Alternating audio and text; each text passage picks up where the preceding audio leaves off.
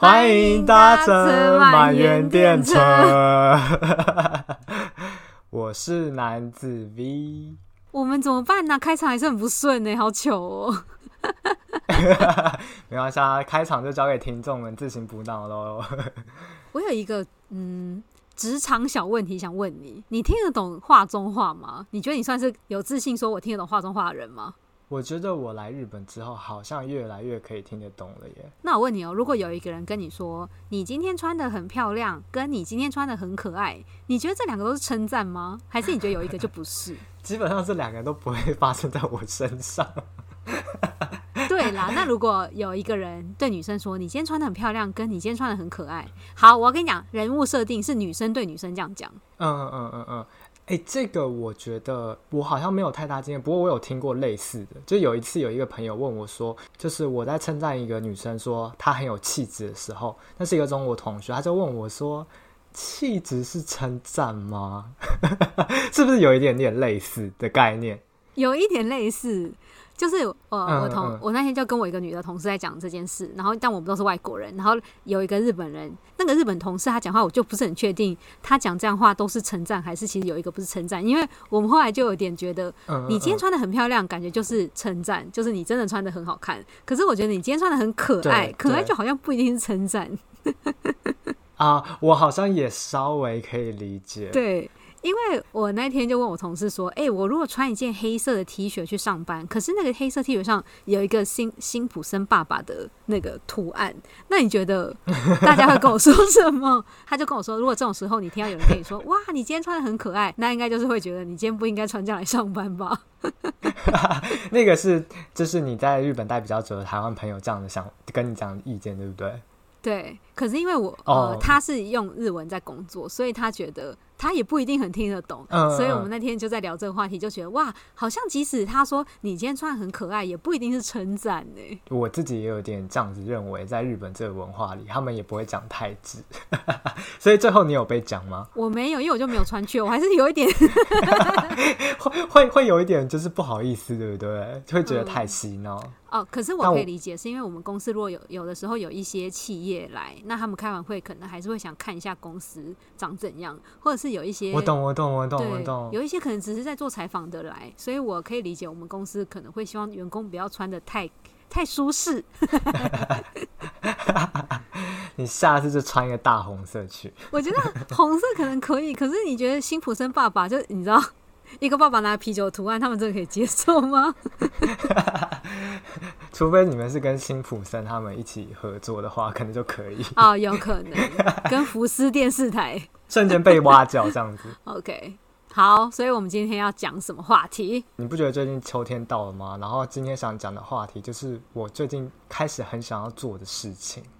你有 catch 到吗？有，我觉得这件事很奇怪。我我是说恋爱。好干，那我没 catch 到，sorry。直接哭，没有啦，其实就是泡汤。你在台湾呢，会想要去泡温泉吗？其实因为我的爸爸妈妈是。非常喜欢温泉和泡汤文化，所以我小时候常常被带到阳明山啊、什么马槽花一村啊等等，就是温泉泡汤等等。所以泡汤这件事情对我和我哥都是非常非常稀松平凡的。你呢？哎、欸，我们家也蛮长的，因为我们家以前都会去北投。可是我发现这件事情跟日本的经验真的差蛮多的，因为我从小去北投都是记得那一种，嗯嗯、你就是预约一间一个小时，还是一间半小时。啊、然后我们我们还非常非常小时候可能。一家四口可以挤在一间里，是汤屋的概念的那种吗？它没有一个像休息的地方，它就真的是一间浴室，然后它那个水打开就是温泉水，嗯嗯、所以你就真的是去洗澡，不是像是有一些后来很时髦，像饭店那样子的汤屋，是你可能还有一个休息区，是有一些像沙发椅或什么，然后里面有一个汤屋。我记得我们还非常小资的时候，可能那种学学龄前，我们可能一家人还挤得下一小间。可是后来可能就会分开，就两个两个去洗这样子。可是日本的钱汤就真的完全不是这么一回事哎、欸，真的耶！我我觉得他们是不是因为从以前那种泡汤文化一直有流传下来，所以反而他们贪污的这种形式比较少，尤其是浅汤。高级的旅馆可能比较有那种各式的那种，可以把它一间一小间租下来的那种。对，但以前真的会觉得要特别去泡汤，其实是一件要特地行动的事，因为在台湾可能就只有那些跟那个像阳明，你刚刚讲阳明山，或是我讲说北投那样的地方才可以做得到。可是，在日本这件事就变得很稀松平常。对，真的，真的，真的，你今天要去，你就可以直接跳进去，这样到处都有，就是走三步就会有。像就特别是像学校的旁边啊，或是那种比较住宅区、比较旧旧的下町区的住宅区，他们钱汤这件事情是非常稀松平常的。那我想要问，哎、你那时候第一次来日本泡过钱汤是去哪个地方啊？就是在公司附近的钱汤。就是工作太那个手太酸背太痛，所以就去泡一下这样子的。没有，就是我第一个工作的地方，宿舍也在工作的地方附近。然后我有一天就是莫名其妙发现了一家小钱汤，但是就因为一直有人从里面冲出来，嗯嗯嗯，然后我就想说那到底是什么？才发现那个是。所以其实我第一次在日本泡的时候，我应该算是自己跑去吧。哇，哎、欸，你很勇敢呢！而且你那时候日文应该不怎么能讲嘛，就直接进去泡。对，然后但毕竟你就只要把钱拿给阿妈就好了，因为。阿妈就柜也是啊，也是。阿妈就坐在柜台这样子啊，跟你拿钱。哎、欸，那这样子，我我第一次啊，你可能不知道，我第一次来日本啊泡钱汤，就是大概是幼稚园。然后日本的钱汤其实是有点像公共澡堂概念嘛，然后跟那种温泉旅馆有点不一样。那时候我其实发生一件很很北烂的事情。你第一次在日本泡，有发生什么很很奇怪的事情吗？哎、欸，我觉得我还算是有一点知道大概要怎么准备，所以我还是有带就是沐浴乳啊什么东西去这样子。嗯、然后其实他们前阵子可能在推广的时候，我觉得就算不是写中文好了，他们都还是会有一个海报写说哦，你要先在哪里脱衣服，在哪里洗澡，再进去这样子，不可以干嘛干嘛，就是有点像是日本政府、嗯、可能也不管这个温泉到底会不会有外来客，但他们就是普发给大家。就是那种好像政府做的那种，还有英文的说明海报，对不对？对，但有的就算没有，他们还是有图，所以你好像还是可以理解。就是之前我有个朋友他在大阪的时候去钱汤，他就跟我说，他不知道，因为其实的确会有一些钱汤是会付好沐浴用品，有一些不会付。然后他去的那个他没有付，所以他就跑去按跑那种寄放沐浴用品在那边的人的那种，然后。他去的那个地方非常多阿嬷，所以阿嬷都 我知道，我知道，阿嬷都非常紧张，跟他说：“哦，不行不行！”可是他们语言不通，可是阿嬷就把自己的给他用，这样子。哇，很亲切耶。对。而且那个钱汤因为离宿舍蛮近的，所以我那时候就是也有心理准备，想说好，如果我钱不够吹头发或者什么的，我就是把自己包好，赶快冲回宿舍。嗯嗯嗯。其实那时候第一次来日本钱汤很不习惯，原因是因为我觉得更开放。像可能以前在呃阳明山泡，我那时候很很俗啦，就是可能比较害羞，还会跑到那个大桶子，就是有些阳明山那个露天温泉会有大桶子，可以跑在里面这样小小一个人泡，就装好温泉，然后。日本的就非常敞开，就这样一排一排一排的。然后小时候个性比较害羞，就会觉得想要找地方躲，但完全没办法躲。现在完全不会害羞。我觉得他们真的没有什么隔间呢，就算是淋浴的地方。对，完全，而且很通透。他们那一排一排又很低嘛，就是也你就是头一抬起来就可以完全畅通的那个视野，这样子。对。那你在日本啊，东京啊，就是这种比较都内的地方，你有什么常去的，或者是那种日规的温泉嘛？在都内？哎、欸，我觉得找钱汤这件事，就是随着如果有换工作或是搬家，你就会再重新开始在你的地图上打开来，然后把附近的钱汤全部都打星星打在你的地图上。会会。哎、欸，你知道就是日本有一个钱汤协会，东京好像也有。我也是常常就是，比方说一来这地方就先上那个网站，然后把我家和学校附近的都先把它标出来，或者是直接查钱汤也查得出来了，在 Google Map。哎、欸，我们公司有一个，就是我觉得公司规模变大的时候，其实有时候都会有一些很像同好会的东西，就是例如。几个喜欢足球人，他们可能会约要一起去踢足球；几个喜欢的打篮球人，可能就会约去打篮球。结果我后来发现，我们公司有那个桑拿会，就是有一个我觉得很八卦的主管，然后他他讲话就是特别大声，然后他有跟其他比较像是做 management 的人，他们有约桑拿会，然后我有一个就一样也是跟我职位差不多的一个日本人，他就有参加。然后我有一天就有点好奇，问他说：“哎、欸，嗯、你们那个桑拿会该不会都在讲八卦吧？”嗯、他说：“没有。”我说：“那你们在桑拿里、欸、要讲什么？”他说：“哦，就会讲说哦，这个桑拿还不错啊，上次那个桑拿怎样怎样。”我觉得他骗你，对，这个桑拿会就是非常适合爱八卦的人。对，然后他那时候跟我就说，我跟我讲说他们在讲桑拿比较，我就说我才不相信你嘞！你们在桑拿里那么久时间，只讲桑拿比较，我也不相信 这个水温，完全不会吧？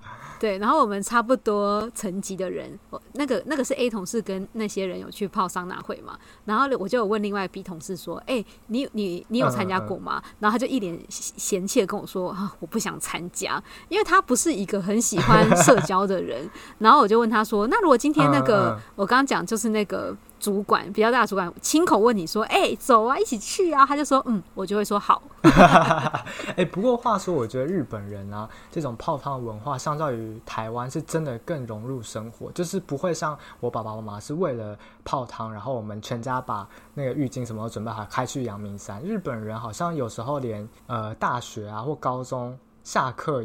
下完补习班也会约过去，你有这样觉得吗？就像你刚刚说，你的同事也会就是下班这样约一个同好会。你觉得是因为天气吗？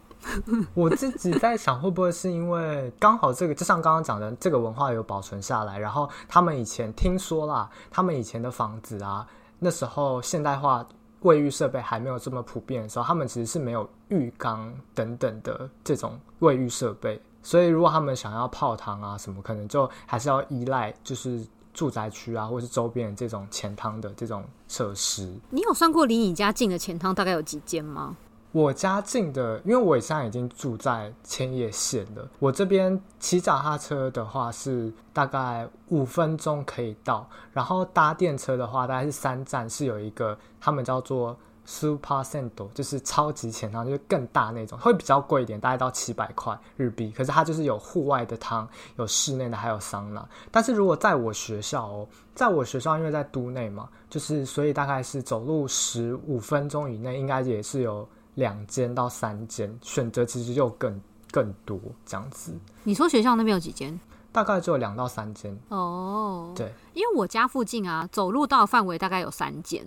那真的很多哎、欸，然后我舅家，嗯、我搬过一次家嘛，嗯、然后那个家附近也是大概有三间，都是走路可以到的。但是就真的是钱汤，不是那种比较豪华的日归温泉。嗯嗯嗯嗯嗯，我就是前前一阵子啊，就是我有参加一个大浴球的社团嘛，然后我那天就我是跟一个日本朋友去打，打完之后我们就去洗钱汤，我就问他说：“哎、欸，你们去洗钱汤或是泡汤是不是很正常？”他就说：“对啊，高中，嗯，他们以前也是。”运动型的社团就会这样揪揪去泡汤，我就在想说，你高中我们好像都不会有这种机会跟高中同学去洗洗温泉泡汤，对不对？哎、欸，但是因为我大学不在台北念嘛，嗯嗯，我那些在台北念的朋友，他们可能休闲活动还是会有，例如去泡野溪温泉，因为雾来那边有哦。我在台台中念书的时候，我同学他们也有去台中古关还是哪边嘛，就是开大家是专程骑车去，可是那就是一个专程的活动，嗯嗯嗯，不是一个你下课可以。走去，对对对，因为我那天去泡温泉的时候，也发现很多周边的大学生，就是一起泡汤的时候，就听到他们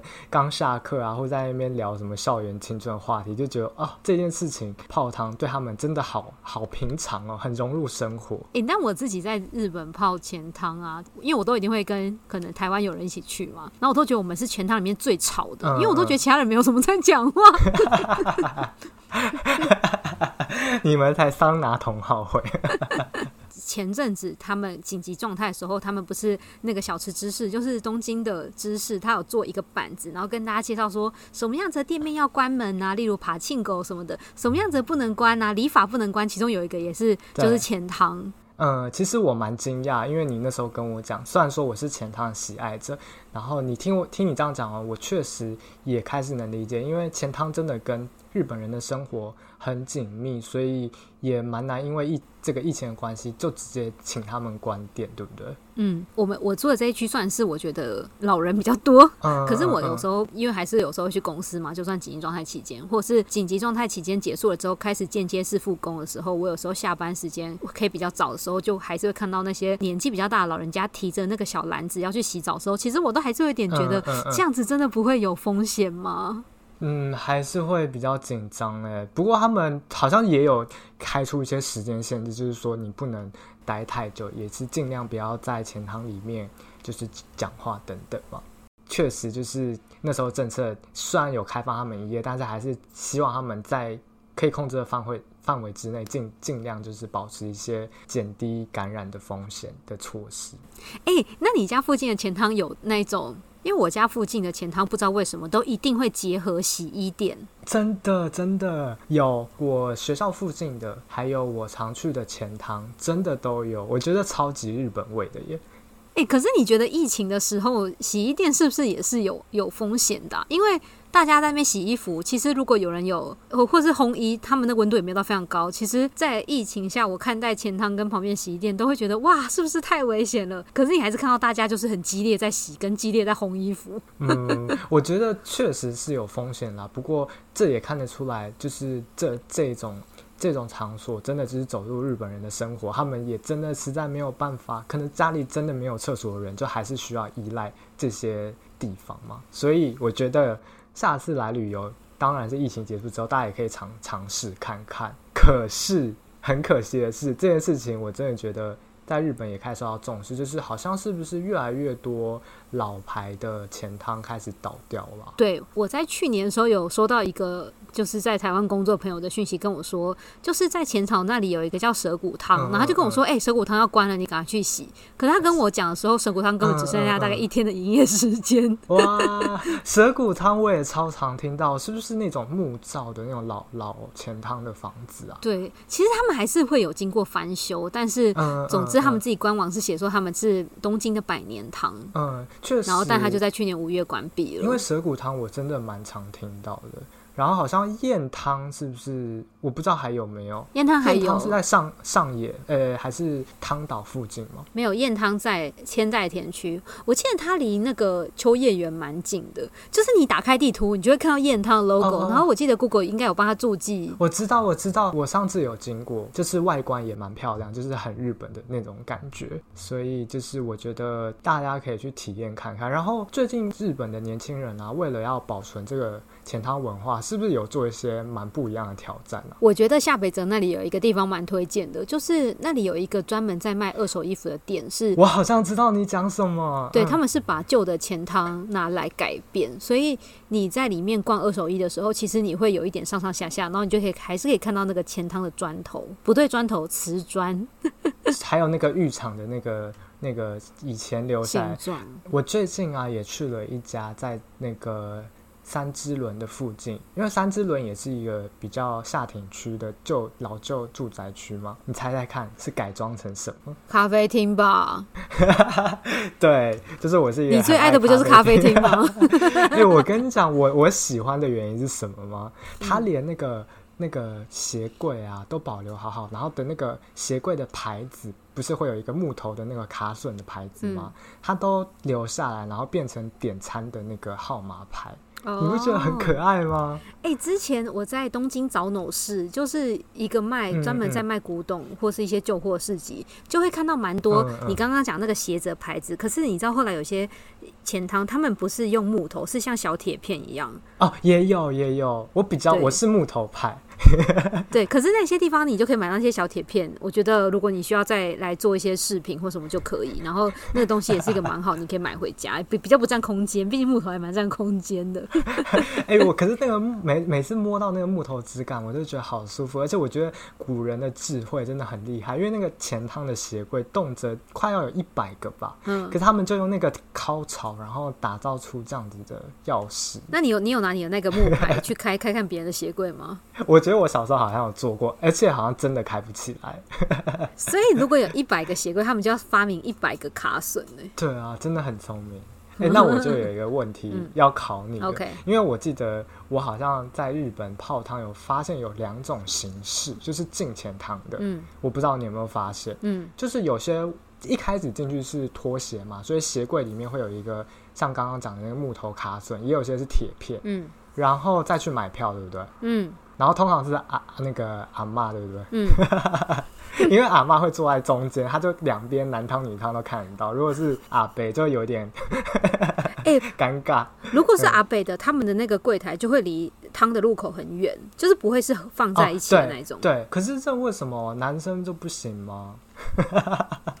嗯，哎、欸，你知道，呃，因为大部分呢、啊，柜台会在中间嘛。然后，如果是看不到那种，就是柜台你买完之后，左边跟右边会各有两个门帘，你走进去。就是洗澡，对，男男左女。我之前发生发现一件我觉得超级小巧思的，就是我觉得男生在这件事情上可能没有那么会意识到，因为女生你通常洗完洗完头的时候，他们那个吹风机可能二十块只能二十块日币只能吹三分钟，但是你有时候你其实不确定你有你有没有那么多的零钱。我在某一个钱汤发现，因为我刚刚讲说你要先去。柜台，然后再从旁边门进去，所以也就是说，其实浴室的那个吹头发的地方跟柜台中间只隔了一道墙，所以他们在那个墙上开了一个非常小的门，你可以敲那个门，然后你就可以跟他说想换钱，你就可以把一百块拿给他，他就会找零钱给你。所以你在还没有吹吹好头发、还没有整装好的时候，你就不需要冲去外面跟他换钱，你就可以在里面换好钱，然后继续再吹头发。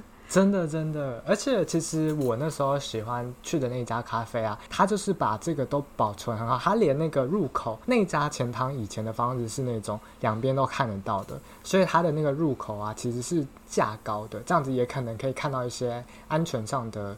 那种监视的这个功能才有存在嘛，这些都保留很好，所以我就觉得，即便现在日本这个钱汤这个文化也开始有点危机，但用其他的方式保存下来也也是还蛮有趣。哎，不过话说，那刚刚回到刚刚那个流程啊，嗯、去柜台的时候要做什么？去柜台要做什么？就是你刚才拿了鞋牌嘛，然后去柜台的时候买票，把鞋牌砸在那个老板脸上啊。这就是有两种，目前我们我和阿西经历过不一样的。有一种是像你刚刚说的嘛，就是砸在他脸上。嗯、没有，有一种就是你要把那个木牌给老板，然后老板就会给你一个手环，是你等一下进去更衣的那个 locker 的钥匙跟手环，所以他就会把你的鞋牌放在你的那个号码的 locker 上，所以他你最后再把你最后再出来的时候把手环还给他的时候，他就就知道你的鞋子的牌子是哪一个，然后就是还给你。所以你就不用，嗯嗯、你就不用同时带两把钥匙。对，那那我其实比较常碰到的，我有碰过你的，你刚才讲的形式，就是你的那个木牌还是要自己收着。我就是付完钱再进去更衣室，更衣室里面会有 locker，然后你再再拿一个钥匙。不过你的木片的，你就不用一起带进去跟他洗澡，就放在你的包包或是放在那个柜子里就可以了。那我问你哦。你洗完会不会喝个牛奶？必喝啊！我跟你讲，那一家甜汤如果没有把那个咖啡牛奶放在冰柜里，嗯、我就会给他负评。没有了，我不会给他负评，我就会觉得下次不能再来这家。你如果没有的话，就负一百分吧。嗯，而且我是咖啡牛奶派耶，你是原味牛奶派还是咖啡牛奶派？我是我是原味的，你是原味牛奶派，我绝对是。你跟我去洗那么多次，可是我 你在哎、欸，不过对我们也不会看到。而且我每次出来的时候，你根本就已经喝完了，我。怎么知道你喝什么口味？哎、欸，对啊，哎、欸，我觉得你泡的时间都比我久哎，你要不要分享一下你你是怎么你是几轮呢？哎、欸，你还有那些。好像还有那种进场的，有些美眉嘎嘎，你可以就是跟我分享一下。好，我跟你讲哦，其实我真的觉得女生原本就会洗比较久的，还有个原因，除了就是头发问题以外，就是嗯，吹头发，嗯嗯。其实很古老的日本钱汤啊，他们有一些是不会有那种一个莲蓬头，你可以这样子伸出来，他就是把那个莲蓬头都是直接固定在墙上，所以你就必须要一瓢一瓢水的把你身上的泡沫冲掉。所以我觉得对于我们已经很习惯这种现代莲蓬头的人来讲，其实冲头发会花更多的时间呢，对我自己来说了。哦，原来如此。那你通常会泡几轮呢？啊？哎、欸，其实我超怕烫的。你超怕烫？而且我有一个非常大的，我自己发现很大的分类点。其实东京都内的钱汤有一些还是会有露天的，有有的那个池。对，我发现，如果不是露天的池的话，我都没办法泡太久，因为其实里面空气流通比较没有那么好的时候，我就蛮快，我就会觉得啊，好像有点太热，会很怕自己会开始觉得晕，我就会先起来了。可是如果是有露天的，我就会觉得，如果又有人一起聊天啊，其实都可以泡蛮久的。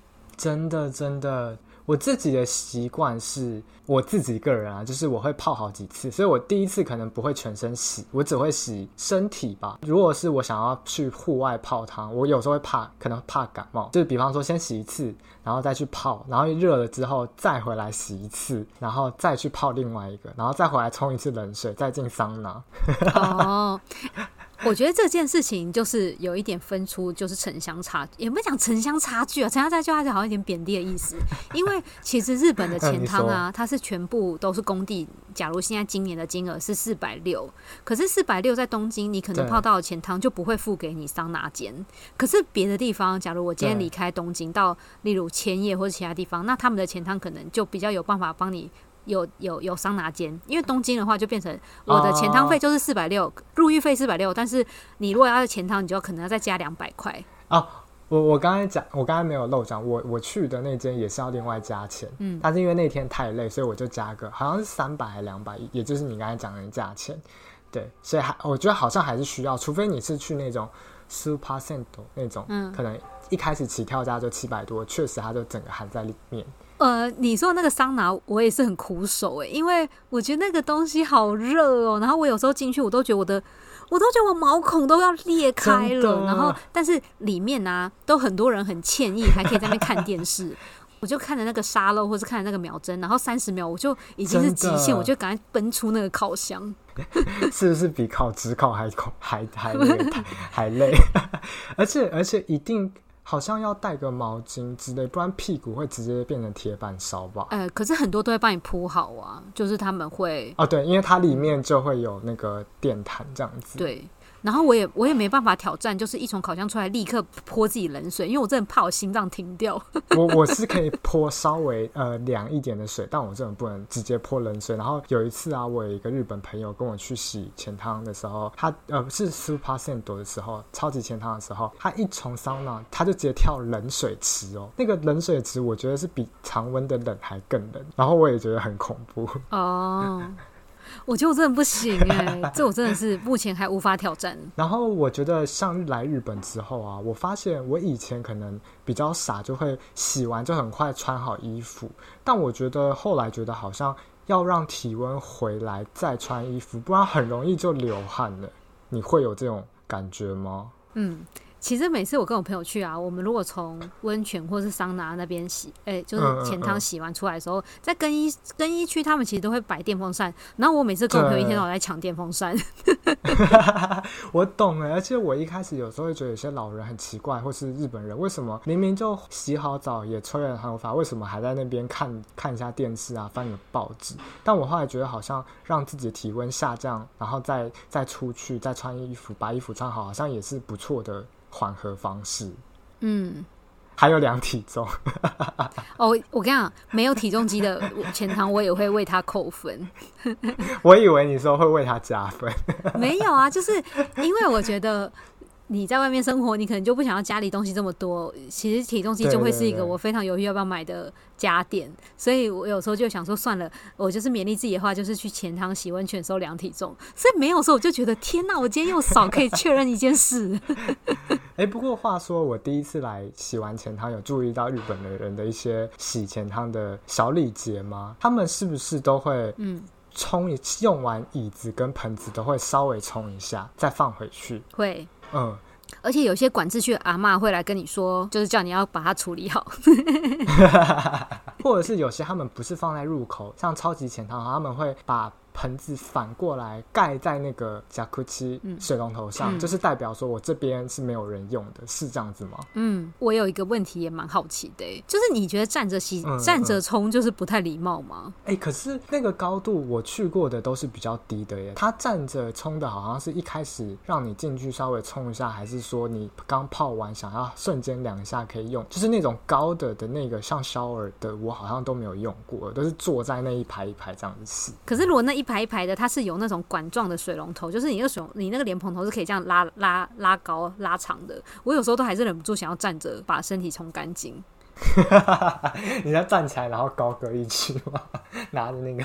可是有的时候附近也没有人，你也不会碰到他们。可是我还是不知道这件事情对他们来说是不是没礼貌。可是我每次坐在那边洗，我都会觉得哦，洗好久都还洗不完。哎、欸，我有发现呢，因为可能我家从小就是我们家浴室就有放小椅子、小板凳，我就蛮习惯。然后后来有一阵子我已经没忘记这种习惯，因为我家都是站着这样洗。我前几天去我日本朋友家，发现他家也有椅子。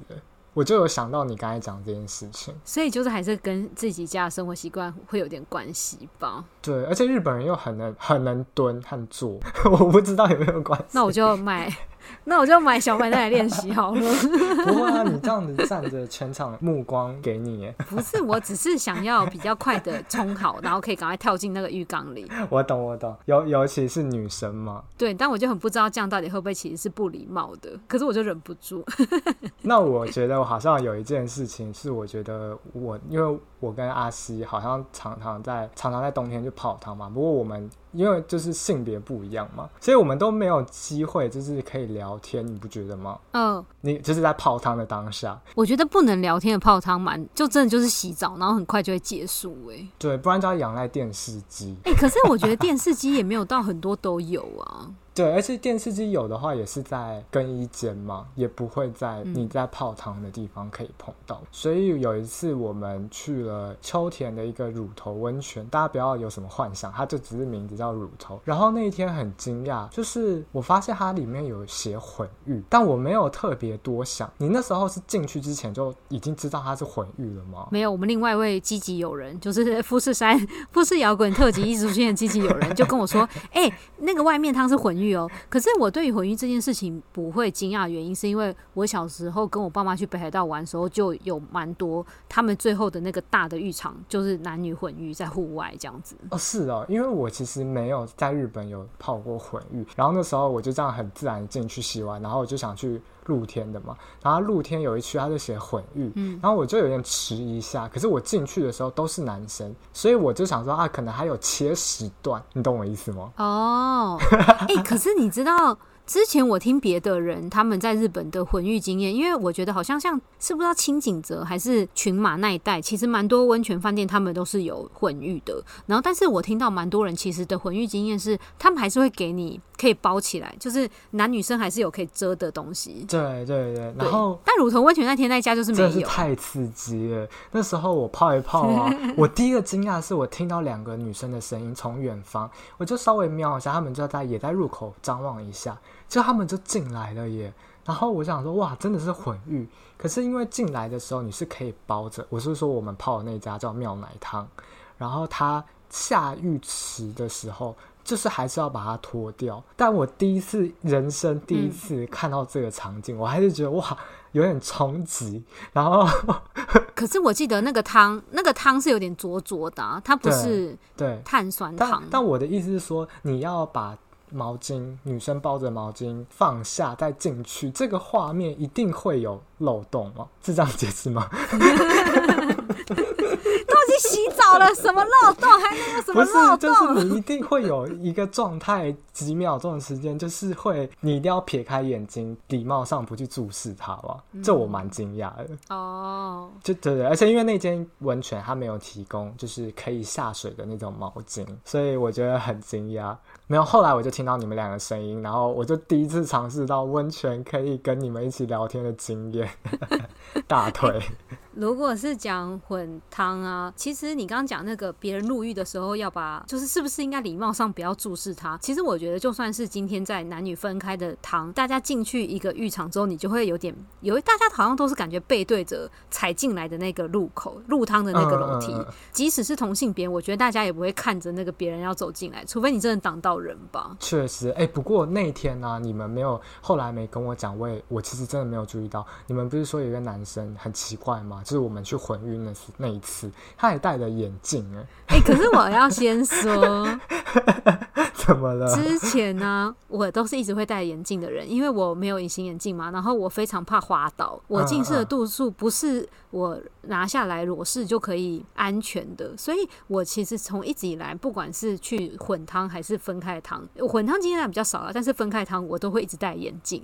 然后我也没有意识到这件事情很奇怪，一直到有一次，因为我有跟很多不一样的人去，然后有一天有一个也是台湾的女生就跟我说：“哎，你这样戴着眼镜不会很奇怪吗？”然后我才 我才开始数说：“OK，现在浴场里面有多少人戴着眼镜？”我在那一次我可能才遇上说：“哦，是不是其实应该要礼貌上把它拿掉？”可是我就是非常怕滑倒啊，因为你有时候你根本不知道你进浴缸的那个时候到底里面有几阶台阶。我懂，我懂。对，但那一次好像是不是另外一个友人也觉得那个男生比较特别，是吗？没有，我跟你讲，问题就是因为跟我们先前讲的一样，你如果看到有人要进浴场，就像你讲的，一定会有漏漏洞，所以对，对，对你，你可能就不会想要一直注视着他。可是那个男的就是一直注视着大家。哇，那真的，嗯，那个男的可疑的原因，就是因为在那个乳头汤、乳头温泉，我们去的时候刚好下的雪，所以那个美景根本美到你不可能想要不看着他，而去看着一些裸体的人，所以那个男的才看起来很奇怪啊。你要对自己有信心啊，搞不好他觉得你们的、你们的那个肉体之美比雪景美。没有，我跟你讲，那就是百万雪景，你根本不会想要 care 你旁边是谁，你就是想一直看着那个雪这样，所以那才是那个男的怪的地方。对啦，但总之我觉得那次经验很特别，就我终于有一次泡汤可以跟你们大聊特聊。但是就是其实还是，如果真的女生可能也要注意一下，就是如果真的有让你们不舒服的人，也可以赏他两巴掌。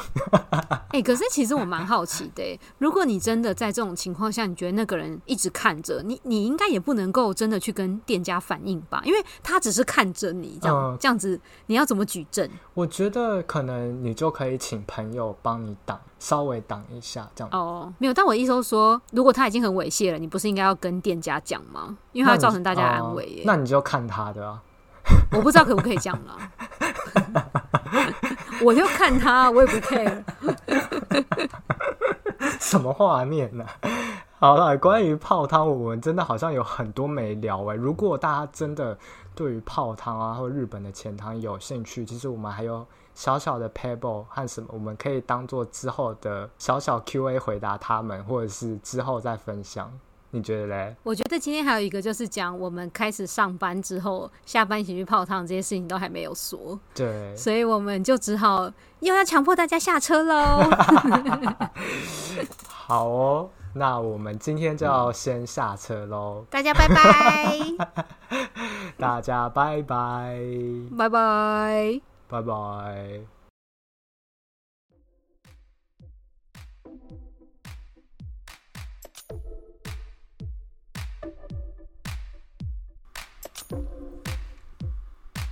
感谢大家的收听，如果有任何问题，都欢迎到 IG 与我们联络哦。